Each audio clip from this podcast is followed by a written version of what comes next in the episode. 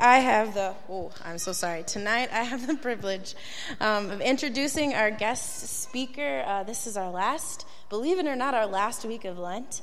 Um, and if you haven't been here, we've been talking about the power of Jesus and just hearing about how God has moved in all of our lives. And so tonight, Jodi Schmitz, who has been a member for a while, is going to come up and share her life story with us and tell us all the ways that she has seen God move. And so, would you please help me welcome her as she comes and gives her talk?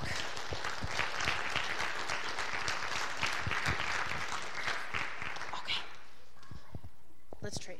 Yeah, we're rearranging things here just a little bit, folks.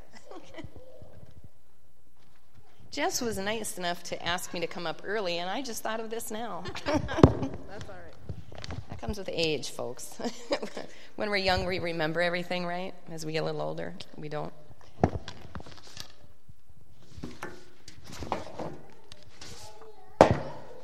Thank you for coming tonight. We have all heard how God works in mysterious ways. I'm sure you've all heard that. Tonight, I'd like to share with you my firsthand belief in that statement. I was raised in a small country Lutheran church by Finley, North Dakota, close knit community, close knit congregation. In fact, our mothers had to take turns being our Sunday school teachers and our Bible school teachers. After college, I married a nice Catholic boy. He totally believed in God, but was not great about going to Holy Mass after he graduated from high school. We certainly went to um, Christmas church services together and Thanksgiving church Christmases together and weddings and funerals, but that's about it. I didn't want to give up my Lutheran faith. He didn't want to give up being Catholic. And I justified that. This is really loud, isn't it? Maybe I should tone it down. Sorry. I justified that by saying since we didn't have kids, it was okay. Now, please understand that we both believed in God, but for us, it just seemed to be more of a hassle than it should have been to go to church, whether it was his church or mine. One summer, a friend of a friend of mine came over because I had horses, had had horses since I was five. And this friend of a friend wanted to have horses for his three children and his wife. They thought that would be a great way to have a family activity. So, after two hours of talking horses, because if you think I can talk about anything, I can talk about horses. So we talked about horses for two hours. And at the end of it, I finally asked him, I said, So, Mike, what is it that you do for a living? Oh, I'm the Lutheran minister in Grandin. Grandin was four miles from where I lived. At that point, I thought, someone's trying to tell me to go back to church. That was mysterious way number one. A few, after a few years, it became evident that our church would have to close. On any given Sunday, we had five to six people in Grandin, and that's counting the minister. And if we were lucky enough to get the organist, we might have seven people. So at that point, I joined Nora Lutheran Church. Maybe some of you have heard of it. It used to be the oldest Lutheran active church in North Dakota, and that was like three miles from where I lived. In the summer of 2014, I was, uh, I'm a real estate agent, and in the summer of 2014, on a Sunday, I had an open house I wanted to do. Our church at Nora did not have a service that worked out. So, with our new smartphones, I Googled Lutheran churches in Fargo. Wouldn't you know, Living Waters happened to have a service that worked out. I walked in that door, and Pastor Bob was there, and he greeted me like it was just commonplace that a stranger off the street would walk into his church. Mysterious way number, th- number two. Now, in December of 2014, after my husband had had some problems with his business, I decided it was time for me to read the Bible. That's right. My mother would hate me to admit that all the years she was my Sunday school teacher, I never read the Bible front to back. So I went to the Christian bookstore. I found a Bible in a version I could understand. I got a daily devotional Bible. And when I went home, I happened to find a notebook my husband had given me on a trip from a trip. Because that's one thing that I love to do. Give me a task, I come up with steps, I research it, I love to take notes. That makes the project even better if I can take notes. So I was diligent as of January 1st of 2015. Now, at the end of April 2015, my husband was working on a farm of a neighbor's of ours, literally a mile away, and I had been to Arizona for my mom's birthday. I came back on a Tuesday, and it was Wednesday night, 5 o'clock. He texted me because I was with a client, wanted to know if I would be home to do my horse chores. I said, Certainly, I'll be there. Came home, did my chores, fussed around the house, probably watched a little TV. That night at 10 o'clock, I thought, you know, I should call him just to make sure he's coming home. He didn't answer, and I kind of chalked that up to a couple different things. A, he's on the tractor and he can't hear the phone. B, his phone went dead, and he was never good about checking his battery on his phone. And I thought, you know, no worries. He always said he could stay at Corby's house overnight on the couch. Corby's farm was a mile from where we lived. We were good friends with Corby. No problem. In the morning, I woke up. It was early, but I called him anyway. Of course, he didn't answer because he's not a morning guy. So I went and did my chores, didn't think anything of it. About 8:30, I called again, and he still didn't answer. Now I should make one confession. I'm just Irish enough to have a temper. So I got a little angry, and I left that message that us wives sometimes leave on our husband's voicemail.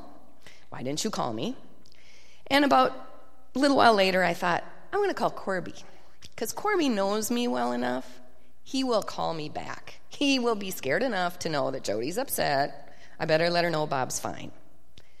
Well, at 9 o'clock that morning, I hadn't gotten a call from either one of them. And I thought, okay, you know, I got things to do today. So I thought, I'll just drive over to Corby's, chew them out in person, right? So the first half mile, I'm practicing my Irish give 'em hell speech. You know, wives were great at that. The second half mile, I started getting a little worried because they were working on a farm. I grew up on a farm. Accidents happen. As I drove down the driveway of that, of Corby's farm, which is a long, straight driveway with no trees until you get to the farm, that's when God worked in his mysterious way, number four. As I drove down the driveway, Corby, my husband, and the ATV that they'd been thrown off of were as close to me as probably that white table over there. But I did not see them. I do believe something, someone, God, Jesus, Holy Spirit kept me from seeing them. And what I saw was the tractor running ahead of me and to the left. That's what I focused on. Late April at 9:15, 9:20 in the morning, when a tractor is running, you can still see its exhaust. So I could see that tractor was running from quite a distance. So I drove up to the tractor. I got out. I walked around the tractor. I went in every single building. I found my husband's pickup. I found Corby's pickup. I thought, where are they? As I turned to the house, Corby's dog came running up, wagging his tail, happy as a clam. So I figured they're in the house having breakfast. So I walked into the house. First, I did knock on the door, like a nice neighbor. Then I barged in because I was still mad. Coffee pot, no coffee. No toast made, no cereal bowls out. Kitchen looked very clean. I thought, I don't think they had breakfast here. So I went back outside, sitting in my SUV again, such that I can see the driveway. Still did not see the accident. Thinking, where do I go? Because I don't even know where all Corby's fields are. At that point, a white pickup came driving up the driveway. I thought, ah, Corby got a new pickup. They went to Hunter for breakfast. So now I'm not mad anymore. But then it stops, like three quarters away down the driveway. I'm like, seriously, they're going to make me drive up to them? You know, are these guys really, they really want to get chewed out, don't they? As I'm driving up to Corby, or up to this pickup, Monty gets out. He is Corby's neighbor straight across the street, across the road. As he walks across down the ditch to a grassy, not a grassy knoll, but a grassy flat area, it's like I'm watching a movie in slow motion. I'm following his steps. He bends down to feel the pulse of a body, and I'm like, oh, okay. And then he looks closer to me, and I followed his line of vision, and there was another body in a yellow t shirt. And at that point, someone said to me, You need to get out of your vehicle now. So I got out I walked over to where Monty was, and to me it looked like my husband was sleeping. Monty was feeling his pulse. I was shaking his arm. And as Monty kept saying, Jodi, I'm so sorry, I kept saying, Oh my God, why didn't I come over last night? Why didn't I come over last night? And this is where God's grace stepped in. My husband hated hospitals. Just knowing he was going to get his blood taken, his blood pressure would go through the roof. I mean, I'm talking 180 over 100. God made sure that he had been knocked out before he had died of his injuries. The coroner assured me of that because there was still glass on top of him from the windshield of the ATV. My husband's injuries were such that part of his brain was damaged, his pelvis was broke, his spinal cord was severed, he, every rib, front and back, was fractured or broken, his liver was damaged beyond repair, one kidney was damaged beyond repair, and what killed him was a rib went through his heart. God made sure that I did not see that what I saw when I was there with my husband was a little blood, but he looked like he was sleeping. He wasn't disfigured, he hadn't been in pain. And to me, that's mysterious way number six. I'm sorry, number five. Also, the fact that I didn't have to find him alone. I didn't know Monty's phone number. You know, he lived a mile away. My husband had his phone number, I didn't. For the next two hours, while my life seemed to stand still, everyone around me was moving. People came and talked to me, really don't know what they said. Eventually, his brother got me to his house, got me back home. Now, the accident happened in early spring, which, for those of you that have farms, it's a great time to sell farms because the grass is green, people want to buy farms in the summer. I had time to sell the horses, I had time to clean out all the buildings. We'd lived at the farm for 26 years. So it worked out great. Um, I had clients of my own that had been looking for a horse farm for four years. So, I, so they stepped up, wanted to buy it. And every time I was on the farm alone, while I didn't fall into a depression or cry all night long, I knew I didn't want to be there alone. So, having this accident happen in the spring was actually a good thing. Now, I had tried to keep up with the daily devotions during all that time, but there was a lot going on. I had a house to clean out, multiple buildings to clean out. Like I said, we'd lived there almost 26 years, a horse barn to clean out. So I had family, friends that helped me move. I settled into Fargo, South Fargo, very close to here. By the end of September, I was sitting in my house with my dog Daisy on the couch, being depressed. And I started drinking more than a person should when they're alone. That lasted three days. At that point, it was like someone said to me, Get off the couch. This is not helping you. So I picked up the notebook that I had kept my notes in from my daily devotions and they are going to, I'm going to share them with you on the screen. What I'm going to share with you proved to me that God had been preparing me for the difficult summer I was about to face.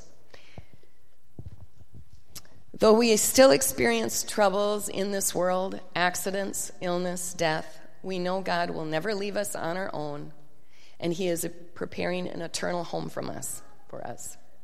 January 4th, God's word gives you strength to your soul and spirit. January 7th, since God knows everything, He can decide who's right, who's wrong, and what's best. Be faithful and trust Him with the end result. On the 8th, God feeds the birds and dresses the grass. Of course, He's going to provide for His children, so don't worry, trust. January 21st. Life often seems too hard and maybe occasionally even downright hopeless. When your light seems to be growing dim in the shadows of sin and sorrow, look up. Our Lord is only the real the only real source of joy and hope there is. Lean on him and he will keep your light burning bright. January 30th. Keep your eyes on Jesus, knowing he has a plan for you. in February. Without God's help, humans accomplish nothing. Life can be frustrating, confusing, and sometimes scary, but everything is in His hands. Only with God's help can humans make it through life doing well. February 11th. Give honor and glory to God by placing your worries at His feet. He alone offers all the comfort and assurance we need for whatever we're facing in our lives. He will give us rest from the burdens of life. And in early March, in the midst of the storm, God offers us peace. He gives us shelter.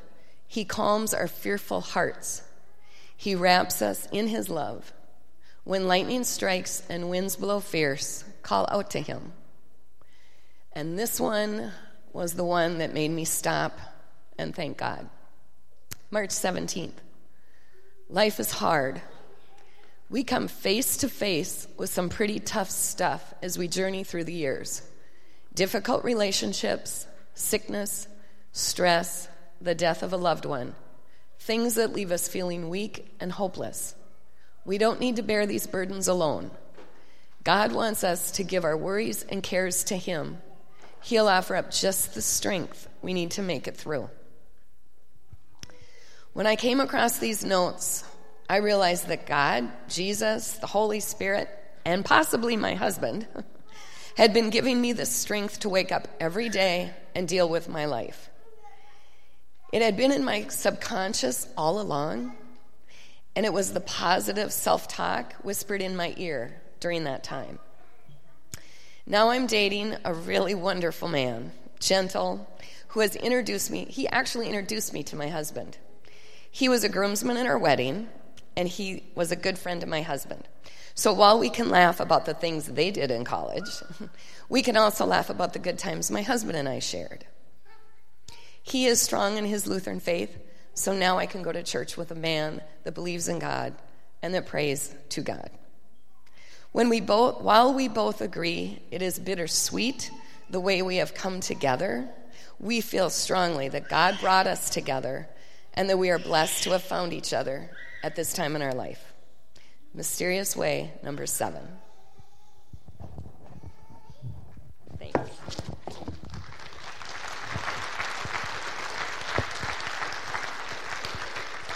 Yes, thank you so much, Jodi. What a wonderful story to share, to show all the ways that God can move in our lives.